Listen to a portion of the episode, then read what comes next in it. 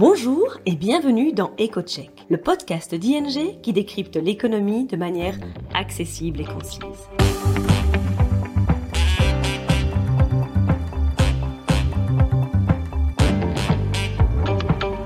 Nos experts économistes se penchent toutes les deux semaines sur le sujet brûlant de l'actualité et on explique les conséquences économiques et financières pour vous ou votre entreprise. Aujourd'hui, votre hôte sera Philippe Ledan, expert économiste chez ING. Bonjour et bienvenue dans ce nouvel épisode d'EcoCheck. Dans cet épisode, nous faisons le point sur euh, ben, les premiers mois de l'année pour l'économie belge et nous nous projetterons également sur les prochains mois, mais également sur les prochaines années. Alors actuellement, l'économie belge se porte euh, plutôt pas trop mal, principalement grâce à la consommation des ménages, ce qui peut paraître un peu paradoxal. Eh bien, je vous expliquerai dans ce podcast pourquoi la consommation reste solide et pourquoi elle est plus solide que dans les pays voisins de la zone euro. Mais il ne faut pas se réjouir trop vite. Euh, c'est vrai, l'économie belge ne va pas trop mal, elle va mieux que d'autres économies de la zone euro, mais il ne faut pas être trop optimiste parce qu'il existe également certains facteurs qui vont peser sur la croissance économique, non pas des prochains mois, mais des prochaines années. Et ça aussi, je vous l'expliquerai dans ce podcast.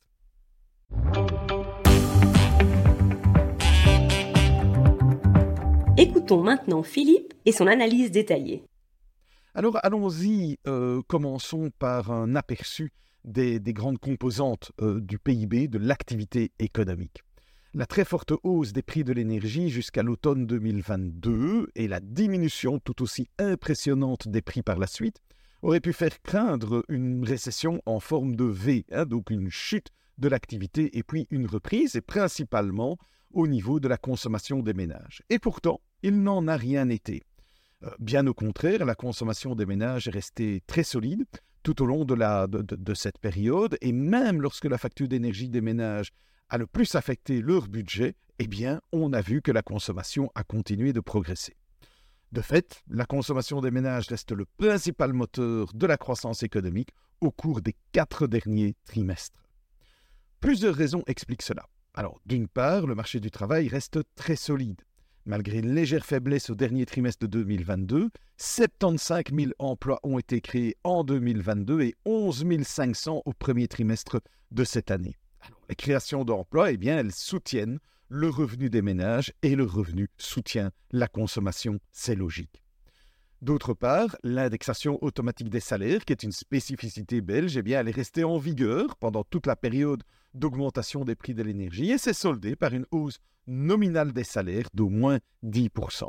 il faut noter qu'en fonction du secteur, le mécanisme d'indexation intervient à un moment différent. Ainsi, un grand nombre de travailleurs ont vu leur salaire nominal augmenter de plus de 11% en début d'année 2023. Donc il y a parfois un effet retard, mais au final, le pouvoir d'achat est conservé. Il faut aussi noter que l'indexation s'applique à l'ensemble des revenus, pas simplement au salaire, mais également aux pensions ou à l'ensemble des allocations sociales. C'est très important. Et puis, il faut aussi souligner le fait que, au-delà de l'indexation, au-delà de la bonne santé du marché du travail, d'importantes mesures additionnelles ont été prises par les autorités pour adoucir l'impact de la hausse des prix de l'énergie sur la facture des ménages, en ce compris durant les premiers mois de l'année 2023, de cette année, alors que les prix du gaz et de l'électricité étaient en forte baisse. Alors, au-delà de la consommation des ménages, on soulignera que les investissements, euh, principalement des entreprises, sont restés plutôt volatiles. Hein. Une fois ça a beaucoup progressé, le trimestre suivant, ça se contractait. Euh, et puis en plus, ça a été volatile parce que ça a été impacté par quelques grosses transactions, notamment dans l'industrie des bateaux. Euh, donc on ne va pas donner de conclusion très claire pour le moment. Par contre, la contribution du commerce extérieur net à la croissance économique, donc à l'activité économique, euh, elle est restée négative. Alors ça s'explique par le fait que d'un côté, les importations sont restées solides, compte tenu de la demande intérieure solide, parce que la consommation des ménages euh, est, relativement forte, alors que le secteur exportateur, eh bien lui, il fait face à la faiblesse de la demande extérieure, donc la clientèle extérieure est faible, principalement pour les biens industriels, et ça réduit la croissance de nos exportations. Quand on additionne les exportations et les importations, eh au final, ça donne une contribution nette négative à l'activité économique.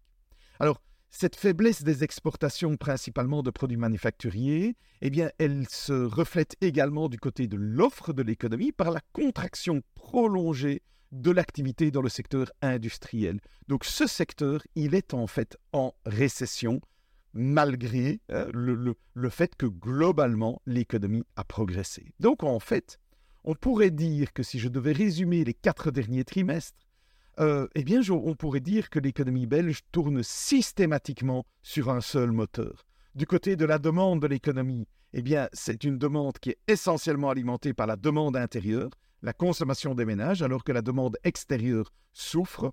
Et du côté de l'offre de l'économie, eh on a un secteur, l'industrie, qui va plutôt mal, qui se contracte, alors que ben, le seul moteur qui tourne dans l'économie, c'est plutôt le secteur des services qui continue à alimenter la croissance. Pour être complet, il faut aussi souligner que la politique monétaire de la Banque centrale européenne, qui, je vous le rappelle, continue d'augmenter ses taux pour essayer de juguler la, la vague d'inflation, eh bien, ça a un impact sur l'investissement en logement des ménages. C'est quoi l'investissement en logement des ménages? C'est la construction de logements neufs. Eh bien, cette construction de logements neufs, elle se replie de pas moins de 4,2% sur un an au premier trimestre de cette année. L'activité du secteur de la construction dans son ensemble, elle, elle reste heureusement en croissance. On est toujours à plus 2,2% sur un an au premier trimestre de 2023, mais c'est grâce aux autres activités du secteur de la construction, la transformation, les bâtiments non résidentiels ou les infrastructures.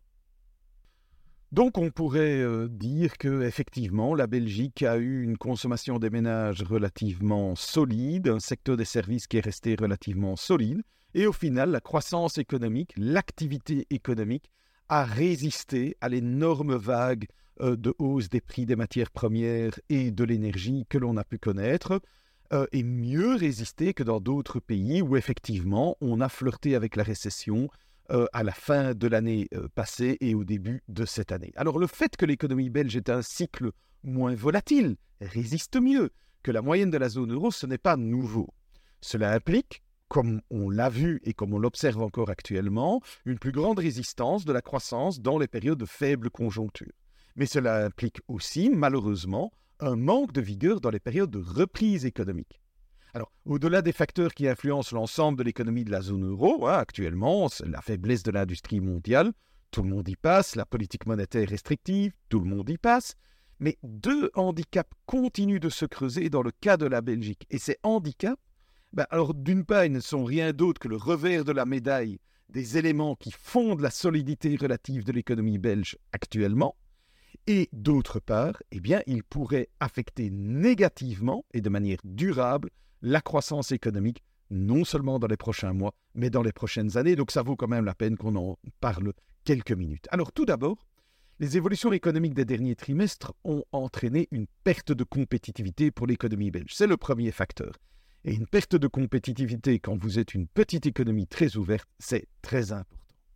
D'où est-ce qu'elle vient? En fait, d'une part, en raison de l'indexation automatique des salaires, eh bien, les salaires ont augmenté plus vite en Belgique que dans les pays voisins. Alors bien entendu, dans les autres pays, il n'y a pas d'indexation automatique, mais il y a des, indexations négociées. On va négocier des hausses de salaires nominaux.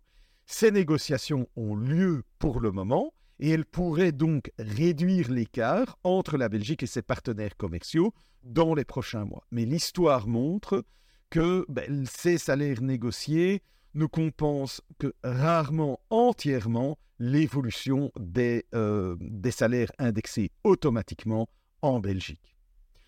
En plus, si la solidité du marché du travail, ben, c'est une bonne chose pour l'économie, c'est une bonne chose pour les ménages, parce que ça veut dire que beaucoup de gens trouvent un emploi, donc on a une meilleure santé financière des ménages, mais la bonne santé du marché du travail, elle se traduit aussi macroéconomiquement pour le moment par une diminution de la productivité donc qui vient s'ajouter à la détérioration de la, de la compétitivité liée purement à l'évolution des salaires. Ici, on parle d'un déclin de la productivité, ce qui est aussi très important en matière de compétitivité. Et en fait, ce déclin de productivité est lié à deux choses. D'une part, à l'intérieur de, certains secteurs, on observe des gains de productivité négatifs. Alors ça veut dire quoi? Ben, Je prends simplement le secteur manufacturier, le secteur de l'industrie. Ce secteur a créé 4300 emplois entre mars 2022 et mars 2023. C'est bien, mais la valeur ajoutée de ce secteur, elle a diminué de 2,4% sur la même période. Donc si je crée des emplois, mais que je perds de la valeur ajoutée, cela veut dire que la valeur ajoutée créée par emploi, elle a diminué, et la valeur ajoutée créée par emploi, ce n'est rien d'autre qu'une mesure de la productivité. En plus de ça, on a une espèce d'effet de composition dans la productivité, parce qu'un grand nombre d'emplois sont créés dans des secteurs qui ont plutôt une plus faible productivité, par exemple le secteur des loisirs, des soins de santé, du secteur public. Ce ne sont pas nécessairement des secteurs où on va aller rechercher hein, beaucoup de gains de productivité et macroéconomiquement, ce ne sont pas des secteurs qui ont un haut degré de productivité, alors que dans d'autres secteurs qui historiquement ont plutôt une forte productivité, comme le secteur financier par exemple, eh bien là on voit une diminution des emplois. Mais si vous créez des emplois dans les secteurs à plus faible productivité et vous en perdez dans des secteurs à forte productivité, vous l'aurez compris, macroéconomiquement, nous perdons de la productivité. Donc, l'écart salarial entre la Belgique et les pays voisins et le fait que nous n'arrivons pas à générer beaucoup de gains de productivité pour le moment, ce sont deux éléments qui égratignent la compétitivité de l'économie belge et ça risque de peser sur la capacité de l'économie belge à croître dans les prochaines années parce qu'on aura du mal à regagner ou on risque de perdre des parts de marché sur les euh, marchés extérieurs. Ensuite, deuxième élément qui risque de peser sur la croissance économique des prochains mois, des prochaines années, au-delà de la compétitivité, c'est évidemment la question des finances publiques. Alors, au niveau des finances publiques, heureusement, la croissance économique, que nous avons, nous résistons plutôt bien, ça alimente les rentrées fiscales. Et donc, ça améliore, ça devrait améliorer la situation des finances publiques, mais malgré ça, on voit que les finances publiques en Belgique restent fondamentalement dégradées. Alors, c'est vrai, les mesures prises pour soutenir les ménages et les entreprises durant ces dernières années, eh bien, elles ont pesé sur les finances publiques. Et jusqu'ici, elles n'ont pas vraiment été compensées. On n'est pas nécessairement, revenu en arrière. Il n'y a pas beaucoup de mesures qui ont été prises pour compenser ben, tout ce que ça a coûté, ces mesures prises pendant les crises. Ça ne veut pas dire qu'il ne fallait pas prendre ces mesures, il fallait les prendre, mais, ben, elles ont eu un impact sur les finances publiques. En plus de ça, ben, aujourd'hui, en gros, il y a un double problème pour les finances publiques.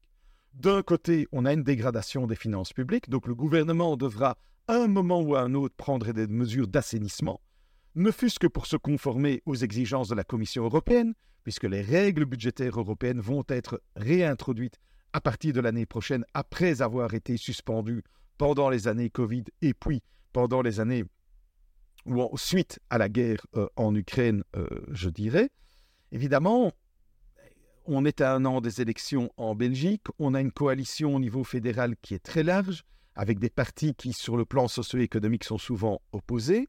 Donc aboutir à des mesures claires qui permettent d'assainir les finances publiques, ça restera un énorme défi. Mais il faudra opérer un assainissement tôt ou tard. Hein. Je l'ai dit, par rapport aux exigences de la Commission européenne, par, par rapport aux exigences de nos créanciers qui, à un moment ou à un autre, pourraient prendre peur et moins investir dans la dette belge. Alors, probablement que le plus gros des efforts sera réalisé après les élections de 2024 et la formation d'une nouvelle euh, majorité. Mais euh, au moment où ces mesures seront prises d'assainissement, eh bien malheureusement, ça pèsera sur la croissance économique. Alors, deuxième défi pour euh, les finances publiques, eh bien le, gouvernement fédéral avait prévu de mener d'une part une, importante réforme des pensions et d'autre part une importante réforme fiscale. Mais en fait, pour les mêmes raisons, hein, euh, échéance euh, électorale bientôt, euh, une coalition relativement large. Alors, est-ce qu'on aura un accord dans toutes ces mesures? On sait qu'on a déjà eu un début de réforme des pensions, la réforme fiscale, on verra, mais une chose est sûre. Au final, les mesures qui seront prises, les réformes sur lesquels il y aura un accord, eh bien, elles auront beaucoup moins d'ambition par rapport à ce qui était prévu au début de la législature. Et en tout cas, il est très peu probable que ces réformes structurelles n'amènent à remettre sur de bons rails les finances publiques. Ça veut dire que, ben, fondamentalement, il y a encore beaucoup de choses à faire. Et malheureusement, quand on doit assainir les finances publiques, qu'on le prenne du côté des dépenses ou qu'on le prenne du côté des recettes, au final, ça pèse sur la capacité de l'économie à croître. Encore une fois, ça ne veut pas dire qu'il ne faut pas faire ces réformes. Il faudra très probablement faire ces réformes, ne fût-ce que en raison des exigences européennes, mais malheureusement, ça pèse sur l'économie. Je voudrais pour terminer euh, aborder un dernier point qui est évidemment très important, c'est la question de l'inflation. L'inflation a atteint un maximum de 12,3% en octobre 2022, elle a reflué à 4,2% en juin. C'est très bien, grâce principalement à la baisse des prix de l'énergie, parce que la facture de gaz, elle est quand même en baisse dans les chiffres de l'inflation de près de 64% euh, en juin 2023 par rapport à un an plus tôt. La facture d'électricité en baisse de 29%. Ceci étant, on observe également que l'inflation d'autres produits commence à refluer. Ça ne veut pas dire que ces produits sont en baisse, mais ils croissent à un rythme moins soutenu. C'est quand même déjà très important. C'est le cas notamment de produits alimentaires, où là aussi on voit quand même que certains produits sont également déjà en, vraie baisse. Et globalement, nous pensons que l'inflation devrait continuer à refluer dans les prochains mois. Hein. Euh, on, le voit par notamment certains indicateurs avancés. On voit par exemple que quand on décompose l'inflation, la part de l'indice des prix à la consommation qui continue à accélérer, eh bien, elle est maintenant minoritaire par rapport à l'indice des prix, par rapport à l'ensemble des prix des biens et services qui sont clairement maintenant en phase de décélération. Et donc, le fait que euh, les biens et services en décélération sont maintenant majoritaires, c'est quand même un élément qui nous laisse penser que l'inflation devrait continuer à euh, euh, refluer, ce qui est quand même une bonne nouvelle. Voilà, ceci nous amène à la fin de cet épisode d'EcoCheck. Donc, pour résumer, bien que l'économie belge affiche des résultats légèrement supérieurs à ceux des pays voisins, nous ne devrions pas nous réjouir trop vite non plus parce que ben, la reprise qui suivra cette période encore un peu euh, difficile, elle sera probablement plus faible pour l'économie belge que pour euh, d'autres économies, en raison d'une part d'une détérioration de notre compétitivité, et ça, ça met du temps à la restaurer, et d'autre part en raison de finances publiques qui restent, elles, très détérioré et leur assainissement qui interviendra tôt ou tard, eh bien, il pèsera également sur, euh, sur la croissance. Je vous remercie d'avoir euh, écouté cet épisode d'EcoCheck. Je vous souhaite de passer un bel été et je vous donne euh, rendez-vous pour de prochains numéros d'EcoCheck. C'est tout pour aujourd'hui. Merci pour votre écoute. N'hésitez pas à suivre notre podcast EcoCheck pour ne manquer aucun épisode. Vous souhaitez en savoir plus sur l'actualité économique et financière? Alors rendez-vous sur ing.be slash news et retrouvez toutes les analyses de nos experts.